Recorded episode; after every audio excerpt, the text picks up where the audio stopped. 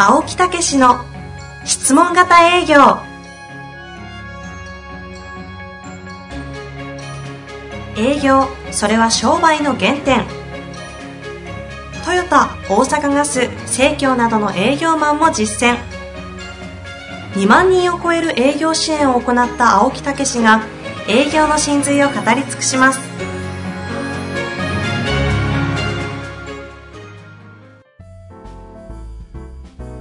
こんにちは、遠藤和樹です。青木武の質問型営業。青木さん本日もよろしくお願いいたします。はい、よろしくお願いいたします。青木さんよろしくお願いしますということですが、今日も。ね、この間はね、本当に勇気の湧く話でしたね。そうですね。あの、えー今日もね、あの、ゲストを。そうあそうなんですか？はい。はい。そのままいや、ちょっと喋らせてや。どうぞどうぞ。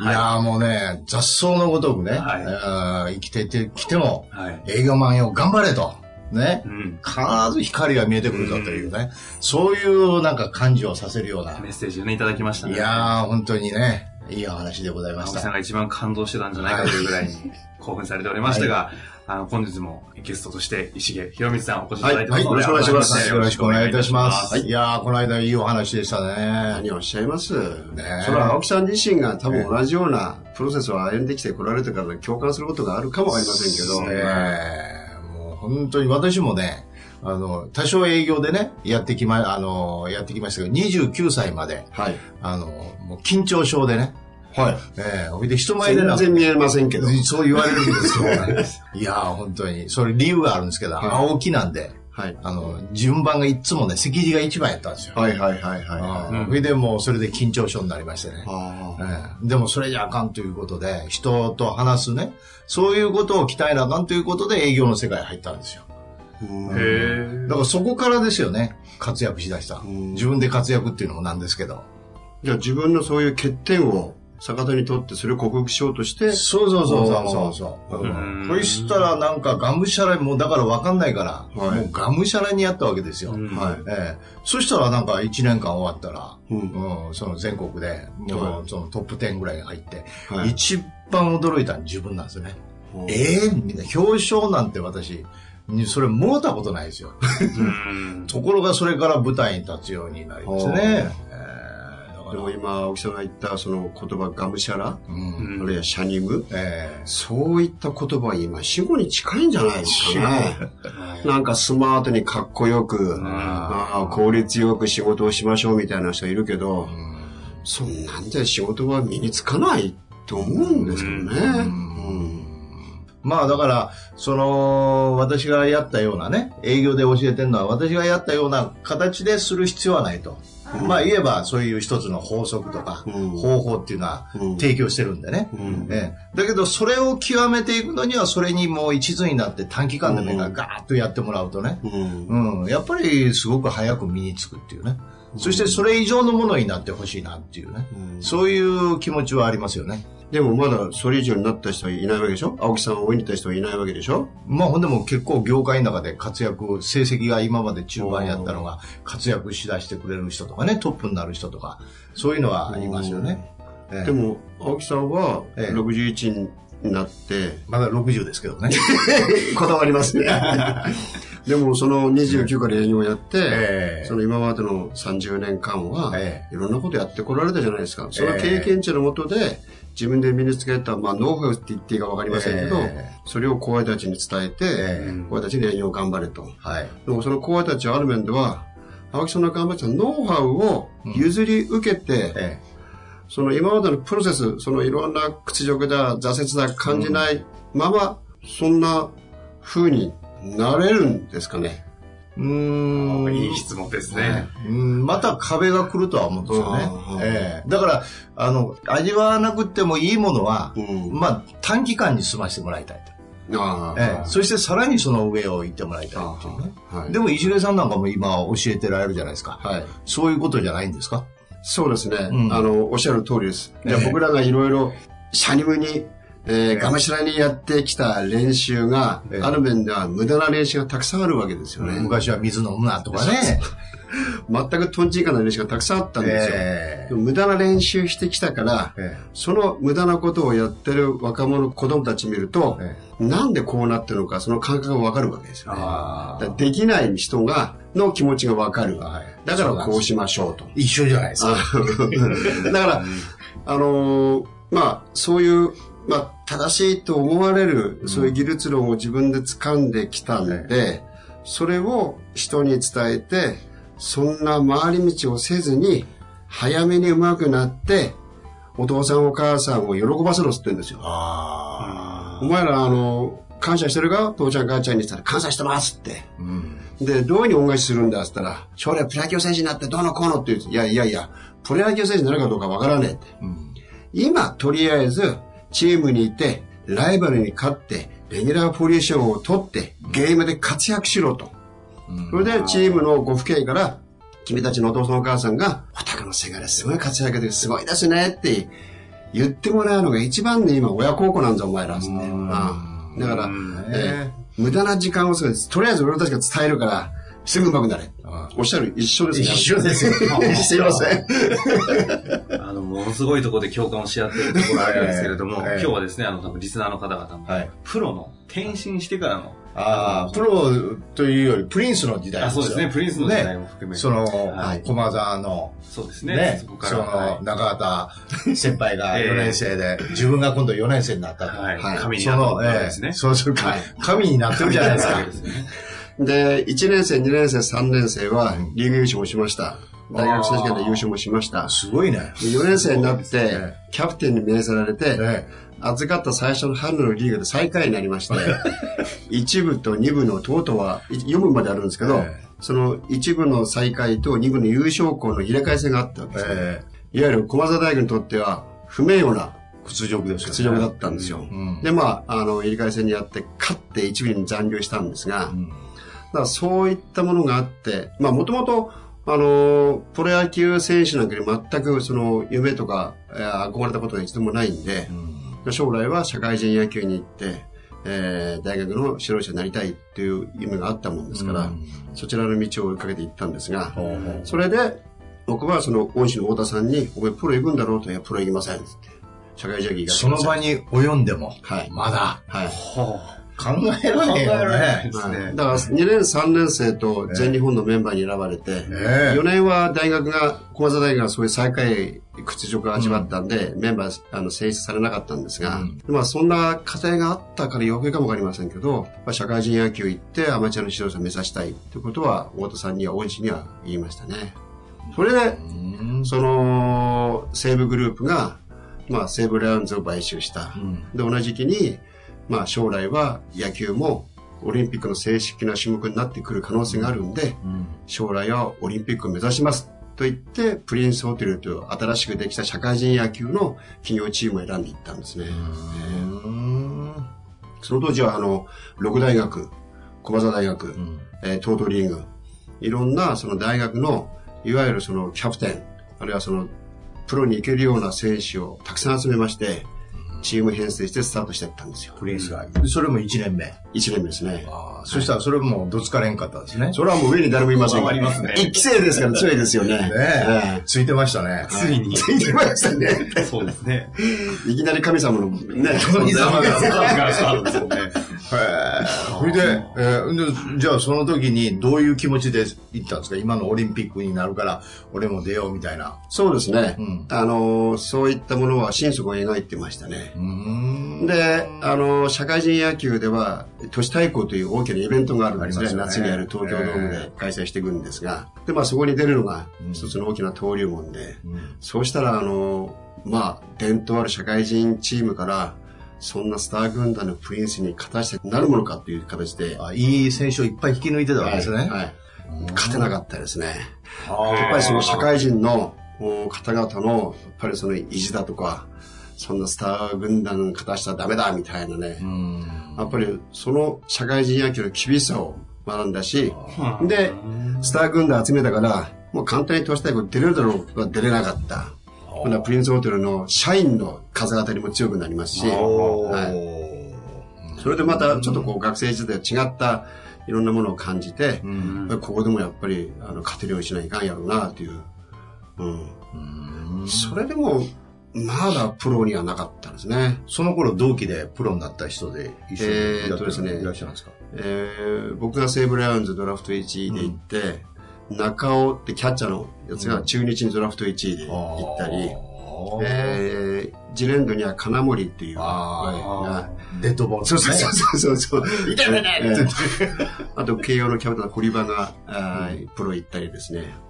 えーまあ、プロ予備軍としてその後は結構、うん。注目されるチームになってきましたね。はえー。で、僕はその、プリンスホテルでは出れなかったんですが、補強という、予選で負けちゃうと、えー、都市対抗に出るチーム3チームがあるんですが、うんその3チームから、出れなかったチームが、まあ、補強といって、貸してもらおうって選手を取れるんですよ。あうんで、僕はそこに、東芝府中という、えー代表に選ばれた企業に、石毛プリンスから呼びたいですって、僕は都市対抗は東芝府中の選手としてユニフォームを着て出たんですよね。で、やっぱりこう、夏のナイターで、社会人野球の祭典で、企業もやっぱりたくさんの人が応援してくれるし、めちゃくちゃいいんですよ。プロ野球の日本シリーズもいいんですが、これ都市対抗もすごい雰囲気がいいんですよね。日本シリーズと比較できるぐらいのはい空間なんですよ。ええやっぱりこう鳥肌が立つような野球児として、やっぱヒノキ舞台ですよね。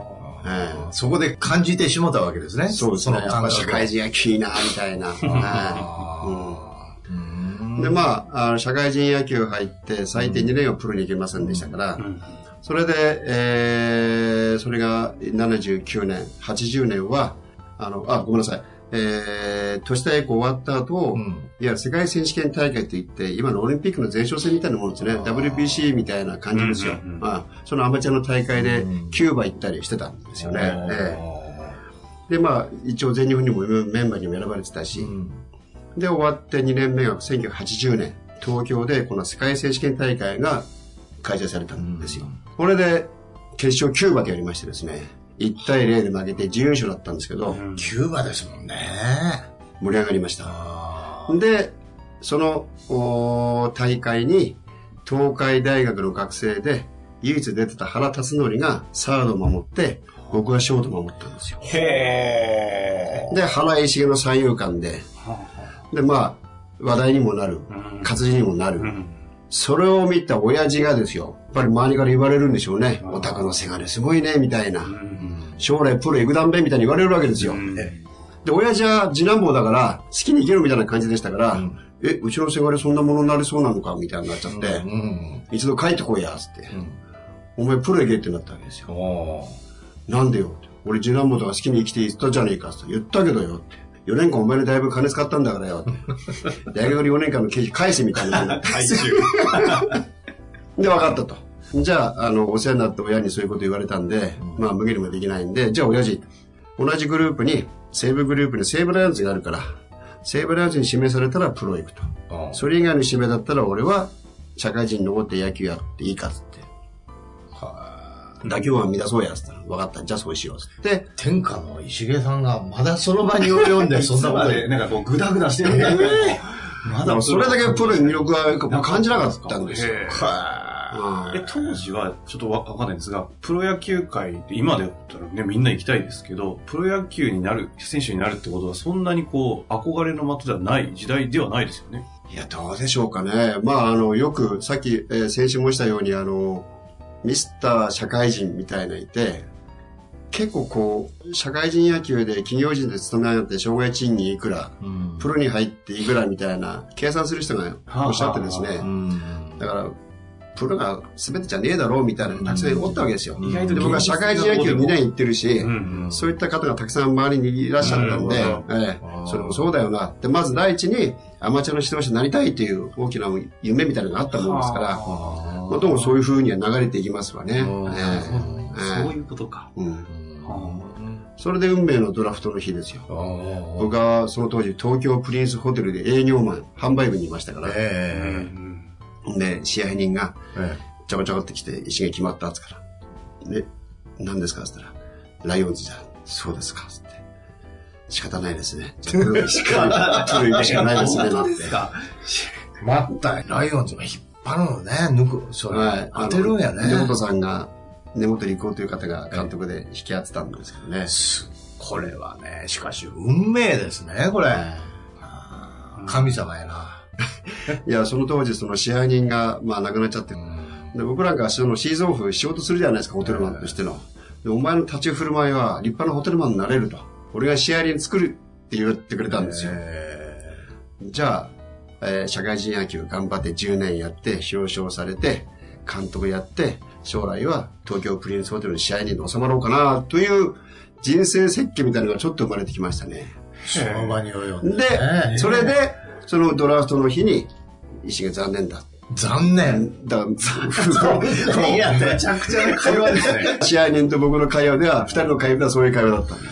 はあ。もう普通はやったな、みたいな。はいねははい。それからまあ、あ。泣く泣く、そうですね。プロ野球はい。ドラフト1位で、そんな人いるのかなっていうぐらいですけど。そそれで、いよいよプロの道へということですけどね。そええそこからどうなったんですか？で、セリーグは、えー、読売巨人軍に原辰徳が行った。あで、ドラフト同期で石木が、まあ、西武ランズに入った。えまあ、原石毛という、まあ、書きたれ。まあ、僕の中では当然、まあ、サラブレッドの原と、ええああこっちはまあ、雑草とは言いませんけど、うんまあ、這い上がってきた人間、これ曲げるわけにいかねえなと思いまして。相当ドラフト指名を受けたからは、受けた後の12、1月の下旬くらいからは、ええ相当体を動かしてましたね。はこれは負けらんねえというところでしたね。う。うんん。なんかずっと聞いてるとそういう闘争心とかこそうですね。甲子園には負けたくない。まあ甲子園組には負けたくない。え六大学には負けたくない。ね。で、今度はセリーグに比べてパリーグじゃないですか。えああ、そうか。え いくら人気が徐々に出てきたと言ってもね。うん。で、原に対して石毛だったんで、これは負けらんねえなと思って、うんで、それこそまた、それこそ無我夢中でやってう、ん。3割1分1厘、ホームラン21本。一年目に。はい。すごいな。まあ立派な数字を収めて。じい1年目ですね。はい。うんその時にはもうなんか野球ということをこう極めていくっていうか、なんとなく分かってきたみたいな。いや、まだわかりませんね。まだ？まだわかんなさい。えーあの、野球の基本だとか、よくみんな言うじゃないですか、基本、ええ基本って。で、基本が何だろうか分かってはいませんでしたね。基本が何だろうかっていうことはどういうことですか？あのー簡単にみんなその、基本を大事にしようとか言いますけど、うんその、技術における基本って何って言ったら、はっきり答えられる人いない僕はいないと思うんですよ。で、今、今この年になって気がつくのは、基本というものは、やっぱりこう人間の生身の体を使ってプレーするわけですから、え。やっぱりその、無理がたたったら故障に入るだろうと。えなるほど。だから無理しない身のこなしがまずあるだろうと。はいいわゆる故障しない身のこなしがあるだろうと。あで、野球は、やっぱりその、打率とか防御率だとか出塁率だとか、その確率、アベレージを高めるスポーツなんーで、え正確さを求める身のこなしがあってもいいだろうなと思いますよね。うん。で、もう一つ3番目には、相手がいるスポーツなんえで、えあのー予期せぬプレーから身を守れる、身をかわせて大きな怪我にならないという、はいはいうん。そういう身のこなしがあるだろうと。ええ故障しない身のこなし、確率を高める身のこなし、予期せぬプレーから身を守れる身のこなし、はい。その身のこなしが僕は基本ではなかろうかなと思って、若者子供たちに教えてはいるんですけどね。うん。じゃあその頃はどういうような感じだったんですか？いや、起用なんて考えたことなかったですね。あうん、だから、その、自分が今までやってきたものが評価されてあ、うん。全日本のメンバーにも選ばれた、ええ。プロ野球にもドラフトで指名されるようになった、えじゃあ俺のやってることは、ある面ではいいんだろうな、下手じゃないんだろうな、という感覚くらいしかなかったですね。ううん。んちなみに今が野球をまあ仮に100分かっているとする状態だとした場合、当時そのプロでドラフト1位かかるぐらいの時のしげさんという方は、どのくらい野球理解してたなって感じなんですか？技術論はそれこそ1割か2割じゃないですか。身体、さっき言った身体能力がやっぱり4割、5割。あうん。あともう一つ野球観っていうのがあるんですけど、あこれが案外こっちの方が大事か分かりますよね。うんこっちの案外自分では分かってたのがあります。うん技術とかで言うと1割2割程度みたいな世界ですか。青木さんとかは実際営業で、かなり日本で、ね、せ世界でも結構バッとランキング取った時あるじゃないですか。うん。はい。今でこそ営業道を極めて、えこう教えも本も出しやってますけど、その時の当時の活躍してた自分ってやっぱり営業としてはどんな感じなんですか？えものすごい質問に困りますね。ああ、そうなんですか。めちゃめちゃいけてたとかそう全然ですよね。ダメと？もう、やれることは何でもやろうみたいな。あええという感じですよね。あんだけ成績出した時も、じゃあそこは同じいやなー、だから分からんかったですよね、何もね。うん。うん。とにかく、あの、お客さんの前行って喋ると。うん。うん、いうことで一生懸命やって決まった採用いただいた採用いただいてないとか、うんそう。何が採用いただいたかも分かってない、う。ん。たまあただ喋れたとかね、うん。うん、なんかそういう時代があってこれはどういうことなんかということで今度は少しずつ、うん。あの分析をすることがね、うん。できるようになったうん。時代もありますけどね、うん。うん、だけどもう最初はそんなシャニムですよね、そう、理屈抜きだと思いますね。うんあの、まあ、野球だと本能ですよね。はい来たボールを打つ。来たボールを取って、受けて、投げてアウトにする。チャンスがあれば走るという、動物という的な本能で野球やってきたような気がしますね。あでも、今思うと、あ。はい。その本能もすごい大事だなとわかります。うん。うん私あの営業ついた時にその前のね会社のあのトップにもうお前ちょっとおれと。そうね、じっと一人考えろって言われて、考えて飯食えませんとあ言って出ていきましたよね。はいえー我々ね、私なんかフルコミッションセールスマンってやつよ。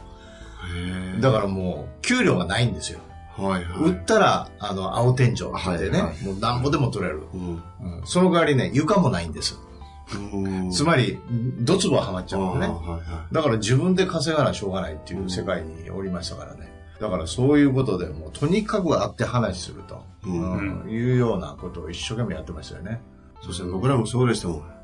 もう考えとる体動かせみたいなね。うん。考えとるバット振れみたいなね。はいそういう指導だったんですよね。うんまあそんな形で25ぐらいの時にやっとプロ野球というところに。25、普通はね、25 25でプロ野球デビューですね。ねえで、開幕ゲームはロッテ、川崎球場だったんですよ。うん。で、ロッテのエース村田兆治さんが先発だったんですよ。僕一番ショートで出たんですよ。ああ、もう。いきなり一番はい。まさがり東宝ですよ。ねで、カウント1-1から、えー、ストレートをセンター前に弾き返して、プロ初打席初ヒットだったんですよ。え次に宇宙間ツーベースかな。で、なんか凡打があって、次に宇宙間ホームラン。すごい活躍4打数3安打、2盗塁ぐらいしたんですよ。はそれも根拠がないですよ。来たボールをもうとりあえず一生懸命打ちに行くっていう。い。でさっき本能が大事だって話しましたけど、はい案外これだとプロ野球に来るような人間はそこそこ結果残せるかもわかりません。ただ、野球というスポーツの一番厄介なところは間があるんですよ。一球一球サインのシグナル、ピッチャーが投げるまでん何秒間。で、プレーが止まってサインを出す。その何秒間。3時間のゲームがあったら、実際ボールが動いてる時間は20分から30分しかないんですよ。残りの2時間半は全部野球が止まってるわけですね、プレーが。で考えるわけですよ。頭で考えてしまうから、板のことまで考える。ああでもね、こうでもね、どうしようどうしよう、こうなるかっていう。その変な予測が、頭が逆に野球を複雑にしてしまってるんですよね、間が。その抑えるじゃないですけど、本能が機能しない状態なの。だから元来、やっぱりその、遠野さんが言うように、野球人っていうのは多少選ばれた人間がドラフトによって来るわけですね。はいプロ野球選手になりたいっつっても、ドラフト指名を受けないとプロに入れないわけですね。で、そういう人間っていうのは、案外ほっといてやらしたら、そこそこ数字残すかもわかりません。それだけの、やっぱりその、資質はあると思うんですね。身体能力も含めて。でそれが、目の前のライバルがいる。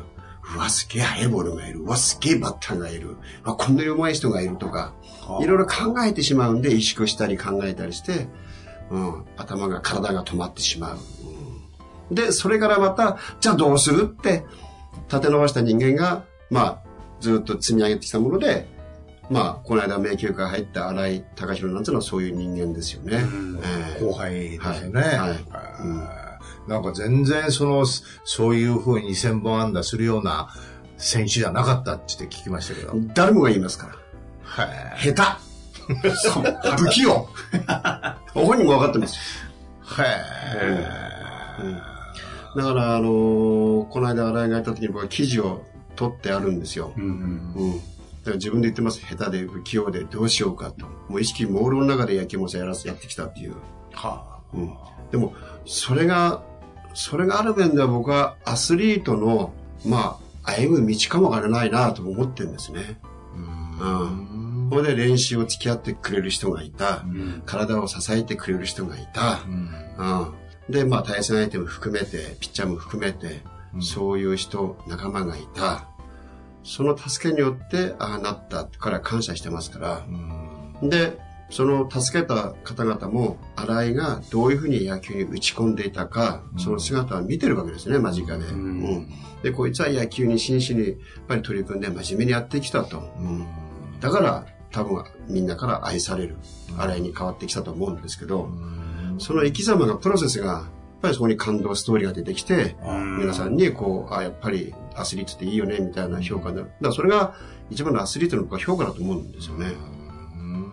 だから、真に対ってよくアスリートを評価する序列がありますけど、それこそ若い時は、シャニムにかましゃにやる時は、やっぱり義対真、対義真であって、真の人間性は一番最後に来るかなと。うん。それが僕ら言うと野球ばかり徹する時間ですよって言いますけど、もうそれが一つのことを突き詰めて上手くなりてえ、上手くなりてえっていう、そればっかり考えてて、うん。で、頑張った結果数字上がった、給料上がった、チーム優勝した、違うステージ用意された、え、こんなステージに来ていいんですかね、私。いやいや、あなた立派に頑張った、こういうステージになってみんなの前で喋ってくださいな、お話してくださいな。こういう肩書きをつけるから、野球がリードしてくださいな。って。え、え、そんな力ありませんよ。って最初はひるむんだけど、じゃあ私なりやらせていただきます。って、そこで知らないことに取り組んでいく、学んでいく、またそれが評価になって、まあ35、6を過ぎてから、その真にいたいという序列に変わっていくのかなと思うんですよね。うんそこで初めて、あ、アスリートとしてあなたはまずまずですね、という評価をいただく私も最初はね、あの、モチベーションとか、うんその、ものの考え方を随分教えてたんですよ。はい。ええで、それでもなかなかやっぱり変化っていうのは難しいんですね。それが形に現れるっていうのは教えてて。うんで、ある時のきっかけで営業を教えるようになったんですよ。うん営業でも、うちは質問型営業っていうわけですから、はい型を教えるわけですよね。はい、はい。ところが、型を教えていく間に、内面ができてくるっていうのが、やっぱり分かってきたんですよね。うん。ええ。だから、心を整えさせて形にしようと思っても、なかなか難しい。人間って元気なもんで形を整えて、それが結果に現れると、うん。心も良くなってくるんですよね。ねだから今のお話なんかはもう本当に通じるところですよね。だから根本さんにしろ、僕らの恩師で言われる根本理工という、まあ高い人今いないんですけど、大学の恩師、太田誠もそうなんですが、よく太田さんが言ってましたよ。姿即心。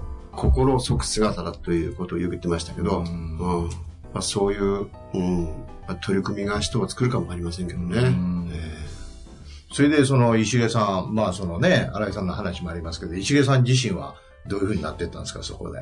もう新人の時にそんな姿勢やって。えでね、うん。今度はそこに落とし穴が出てくるわけですよ。おー1年目、無我夢中でやった。あ3割1分1厘、ホームラン21本打てた。冷静に考えたら、ここをもう少し克服すれば、3割5分打ってんじゃねえか、4割打ってんじゃねえか。プロ野球だったら10割目指してもいいよなって。おで、ふと振り返ったらインコースが増えてだった。はいじゃあインコースを克服すれば、3割5分、白者取れるかもわからん。4割になれるかもわからん。うん。でそこに今度は目が行くわけですね。欲が出てきたとはい、ですね。いわゆるその欲です。まあ、高学心、向上心が出てくるわけですよ。で今度はそこにはまってしまうと、今度はそっちに行ってしまうと、案外本末転倒で、自分の得意であったアウトコースが今度は打てなくなるわけですね。で、2年目2割5分9厘ですよ。いわゆる2年目のジンクスと言われるようなところですよね。だから、案外その人間の高学心、向上心が、案外こう、落とし穴にはまってしまうこともあり得るなとは反省しましたね。うんそれでもまだ、それでもまだ311、1年目の311打ったんで、俺はまだまだできる、こんなもんじゃねえという、うん。まあ、うりも多少あるかもわかりませんが、うん。結局そこでまた、なんつうんでしょうかね、あり地獄に入っていくような、うん。うん、もがいてもがいてもがいて、うん。で、わけわかんなくなって、今それを、その時間を振り返ると、全くトンチンカンな練習したっていうことになってはいる、今いると思うんですけど、うんうんそれで2年目、3年目どうなっていったんですか？あのー、3年目はまた頑張ってきました。ええはい。だからこういうある意味で繰り返しだったですね。ちなみにその工学心とか向上心の罠みたいなものは、ご自身の中ではどうやってこう、毎回抜けてったみたいな？いやいや、あのーでもそれは、あのーそれは曲げなかったですね。ううん。インコース増えてだった。あの、アベレージが低かった。じゃあインコースを網羅しように頑張った。でもダメだった。うんだけど、インコース、プロ野球攻めてくるんで、うん打ってないとか攻めてくるんで、なここも克服しなきゃいけないと。うんだから打ち方じゃなしに今度は山を張ればいいんだという。うんうん。全部が全部網羅しようんじゃなしに、このケースではこいつがこっち来るんだったらそこいっぱい山あってパチャーンって打ってやれと。あ、そうしたらこいつインコース狙ってる、あらインコース網羅打てるようになってきたから、じゃあいろいろ配球も、今度今度はいろいろこの馬鹿し合いというか駆け引きになってくるんですけど。でも、ということはどんどん成長していってるってことですよね。そうですね、読み、駆け引き。うんうんまあ、技術の未熟の人は山を張るっていう言い方しますけど、ちょっとそれを超えていくと、今度は読みだとか駆け引きだとか自分の技術をある程度になると、今度は相手をどう攻略していくかということですよね。なるほど、なるほど。うん。うんだからあとはもうそれのもう、狐と狸のおかげっこで、全てがこう、あれですよね。ええだからそれが、だから相手がいるから厄介だっていう職種なんでしょうけど、うんええうんなるほど。じゃあそういう中で現役をこうね、もう一括りにする、んじゃもったいないお話ですけど、そういう中で40までやってこられそうて。ですね。西武14年間は、すごい成績すをされたというごいイメー成ジじゃない績ですよね。だから僕なんかにはその、あの、ありがたい評価、チームリーダーなんて、その頃ね、正解のニューリーダーとかね、いわゆるニューリーダーとかチームリーダーなんていうのが言葉が出てきた初めでしたよ。うんで、その中で、まあ、石毛を西武ライオンズのチームリーダーなんていう称号を言っていただけるように、あありがたい評価いただけるようになりまして、でその時に僕は気分がね、しっくり来なかったんですよ。プロ野球界というのは個人事業主で、アマチュアと違ってチームの輪とか関係ないと。おああチームワークなんてあんまり考えないのがプロ野球なんですね。ーうん。勝つことによって一過性のチームワークができても、チームの輪ができても、チームワークで勝利をもぎ取ろうという業界じゃないんですよね。はい。で、そういう人種の集まりの、いわゆる、いわゆる職人の集まりの中で、リーダーなんて選手にいるはずねえと。リーダーいるんだったら監督だとか思ったんですけど、うんうんうんでもまあ、あのーそんな疑問を持って、まあ、根本理工というその当時の管理部長に、うんまあ我々が親父と慕ってる方に質問したんですね。親さんちょっといいですかね？って言ったら、皆さんは俺のことをチームリーダーなんて言ってくれてるけど、俺別にそんな仕事してるわけじゃねえし、そんな実感何一つないんじゃと。なんか課題評価で居心地が悪いって言ったんですよ。あー、根本さんがその時に分かるしげって、お前の気持ちもよう分かるぞと。だけどなって、えー日本のプロ野球にお前700人ちょっといてたなって、チームリーダーなんて言ってくれるにお前くらいなもんだろうと。ありがたい評価じゃねえか。でも一心覚えとけって。その人からして評価っていうのはある意味では怖いものがあるぞと。で、人から見る評価っていうのは、枠があって、節制があって、窮屈だと。多分お前はそれを感じて、なんか居心地が悪いって言ってるのはようわかると。だけどこれからお前は、プロ野球人として、社会人として、大人として生きていくためには、そういった感覚がものすごい必要なんだ。それは忘れるなって言われたんですよ。でもその時僕は分かんなかったです、そんなこと言われたって。うん。だって、景気盛んで、頑張れば金もなったし、うん。優勝もしたし、うん。だ金があって、ね、体力があるからいろいろも遊ぶし、うん。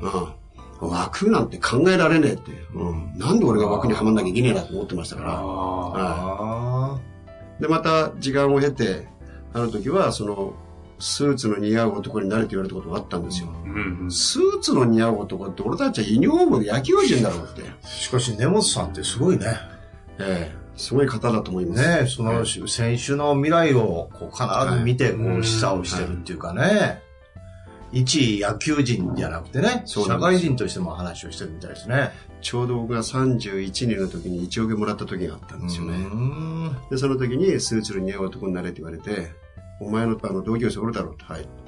今、社外出て年俸いくらぐらいだって。350からその辺でしょうかねって言ったら、お前いくらじゃって1億円になりました。お前らさって。お前ら野球人はよ。ビニールハウスの中にいてたなって。温室の中にいてたなって。外が暑いのか寒いのか、どんな風が吹いてるのか分かんねえだろう。シーズンオフは同一と飯を食えと。彼らは現実に生きてる。一般社会で生きてるんだと。すげえ。はい。外が暑いのか寒いのか、ああどんな風が吹いてるのか、それを感じなきゃダメだ。その友達だったら話を聞けって言われたんですよ。その時でも分かりませんでしたから。うん。うん。で俺全部金出しておごりますよとか言って、バカ野郎って俺怒られましたけど。そらそうやわ。だけど、そう、今でこそ思えば、ああ、大事なことだよな、という、多分、デモさんは32、3の景気盛んで血の気の上を我々に、まあ、工藤でも清原でも、伊藤でも辻でも、そんな話を多分されてたと思うんですよね。その当時、気がつかなかった、いわゆるコメントが、今はこう、時折、親父の小言として、頭でも、この心にも響いてくれるような、そういうものはメッセージを残してくれてましたね。その、じゃあ、そういうようなこともあって、ね、将来のことも、なんかそういうことを考えるような、考えさせてもらうようなお話もありましたけど、はい。その、プロの野球人として、はい。どういう、その辞めるまでにどういうことを自分は得たというか、何かこう、そういうようなことを持てたというか、学んだというか、なんかそういうのありますか？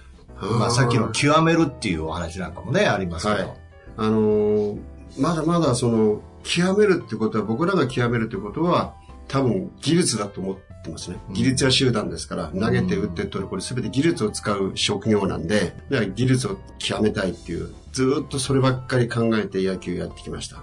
それでもまあ、極めることはできなかったと思います。でも極めたいなという気持ちは今でも ILG として持ってはいるんですけど、で結局、まあ、えーいつかは、まあ、引退をすることになるんですが、一番のこの人生の転機だと僕は思ってますけど、その38の時に現役を終わった時に、その現役を引退して監督やれという、いわゆる監督要請もらったんですね、西武ライオンズから。で、その時に僕は、あの、競争社会に身を置いているものが、初めてその競争というものを意識したんですよ。で、それは37、8の時に、まあ、西武ライオンズが変わって優勝してきて、チームリーダー、キャプテンなんか言われた石がいたから多少優勝できたんだろう、自負があったんですね、うぬぼれが。その人間が37、8を迎えて引退を考えている。その時に、僕はその当時サードも持ってたんですけど、石毛が衰えてきたんで、メジャーリーグから三塁手を呼んできて、三塁を守らせようという球団と森監督の思惑が見えたんですよ。ふざけんなと思いました。うん、もうその37、8迎えて引退を考えている人間が、なぜ気分よく引退させてくれねえのかなと。この年になって初めて競争しろっていうのかよって。うん、分かったら競争してやろうじゃねえか。で、競争して、まあ、マイク・パグリア・ロールっていう、うーヒースパニック系の外国人がメジャーリーガーの人が日本に来て、さあ一緒に守って競争したんですが、まあ、それに勝ってレギュラーに出た。レギュラーに出てたそこそこ数字を残したんで、まだ現役ができると思ったんですよ。現役を辞めたいと思ったこと自分もなかったもんですから。で、思った時に、球団が、石毛、もう辞めとけと。お前クビじゃと。監督やれって言われたんですよ。え？って。球団を俺に競争しろって言って競争して勝ったのに、なんでその人間辞めなきゃいけないのと思って、監督っていうものは魅力があったんだけど、まだまだ現役にできるといううぬぼれが、やっぱりその当時や、その時期は、タイミング的にもそういう感じだったんで、いっぱい持っててしまったんですね。ええそれが、こう、だから FA を宣言して、まあ、西武ライオンズを出て、ダイエーホークスが拾っていただいて、まあ、残り2年はダイエーホークスで終わったんですが、で、まあ、えー王さんが、えー東京から福岡ダイエーホークスに、王さんは監督で来られた。僕は FA でダイエーホークスに行って、2年間、王監督の下で野球をやらせてもらったんですが、まあ、1年目はなかなかゲームに出れなかった。2年目もほとんど出れなかった。その時に1年目に、えーもうやめようかなと思ったんですが、たまたまお世話になった西武ランズの根本さんがダイエーホークスに行かれてて、で、おやじさんも辞めていいですかね？って言ったら、お前なって、王長島が立派な指導者に見えるか？って言ったら、見えませんって。いや、それは正直そう思いました。その当時はね。うんで、僕らたちは西武、強い西武にいた。勝てるチームにいたんで、このやり方じゃ勝てねえと思ってましたから、えー思いませんって。で、球団は何つってんだって。いや、もう一年現役でやれって言います。ありがたい話じゃねえか、やれって。いや、ゲーム出れない、もう野球人生つまらないです。それはお前の感情論じゃ。それよりも、一般の人は引退してネットだから野球を見るって言うけど、お前、ユニフォーム着てベンチで、野球の勉強しろいい話じゃねえか。野球の引退せずやれって言われて、それで1年間また現地に残ったんですよ。で、えー、さすがに2年目もなかなかゲーム出れなくて、8月に2軍に行けって言われて、わかりました、つって。で、福岡の夏はクソ暑いんですよ。その時40歳でしたから。はい。で、二軍監督が、一緒にゲーム出るかって言ったら、いやいや、あの、僕は出たいんですが、あの、監督若手がいるんだから、どうぞ使ってくださいよ。といやいや、お前出るんだ、出ろよ。と喜んで出ますって。僕出たんですね。で、対戦相手の33、4、5くらいのベテラン連中が二軍にいて、ベンチで踏んずり返ってるんですよ。で、俺が40になって、こう、暑い中ドロドロになってこう焼き合ってると、ゲーム終わって、石川さんなんで、もう、一軍にも上がれないのに、そんなに一生懸命野球やってんですかって言ったら、うん？俺かって。俺がこうなったのもな野球のおかげなんじゃつって。うん。俺は野球というスポーツをなって、友達、大親友と捉えてんじゃん。俺は多分今年引退すると。引退するときに、この大親友にはなって、不義理をして野球やめたくねえんじゃと。できるうちはやっぱり野球やって、野球と向き合って引退したいんだって。うん、ただそれだけじゃ、つって。お前たちもよって。な、残り少ない人生がわからんけど、野球人生がわからんけどよって。俺が言うのもおかしいけどよって。晩年どうやって野球選手が過ごしたか球団見とるぞ、お前らって。うん。その評価によって、その後の人生が決まると思うぞ、俺はって。うん。まあ、計算しろとは言わねえけど、うん。俺はただ単に野球に不義理しないけど一生懸命やってるだけなんで。うん。俺だってこの球団にお世話になると思わないけど。うん。そういうふうに言ったら、こいつらが翌日からゲーム出始めたんですよ。うん、いいことや。頑張れ、つって。うん。なんかあれですね。ほんでもう、スタートが感謝で始まって、最後もやっぱり感謝で。ですねやっぱりずーっと石毛さんの中にはそういうのが、やっぱあるみたいですね。だって、百姓の次男坊が金のないうちに育って、うん。うん。で、まあね、野球やって、金稼げるようになって、いろんないい思いで作らせていただいて、まあ、産んでくれた親がいたから感謝でしょ？で、仲間がいて、野球というスポーツがあったからこうなったんで、そうですね。今思えば、うん。ね、それが後ろ盾にあって、やっぱり、こう今、ね、そのずっと時代があるっていうね。やっぱりベースにそれがあるみたいね。ね。いやいや、本当に。そうですね。ね今のここまででもまだ引退であって、石井さん自身はね、先ほどもありましたけど、まだその行動そうなんですよにおいては ING だとすごいですね。波乱万丈ですね。これからまた一波乱ありますからね。あ、そうなんです。そうなんですよ。よく異端児って言われますけどね、僕。もうそれは、ひしひしと感じる時間でした。はい。もう、あの、時計がですね、はい随分、ま、まさか、青木さんが時計を気にされる会が起きるとは、私も驚きですが。はい。はい。まあそういうことで、まあそうですね。え次回。じゃあ次がラストになりますので、ぜひ皆さんも楽しんでいただければなと思います。ありがとうございます。本日もありがとうございました。やーいいお話でした。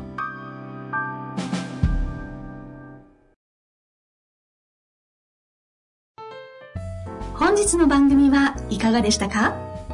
番組では青木武氏への質問を受け付けておりますウェブ検索で「質問型営業」と入力し検索結果に出てくるオフィシャルウェブサイトにアクセス。その中のポッドキャストのバナーから質問フォームにご入力ください。たくさんのご応募お待ちしております。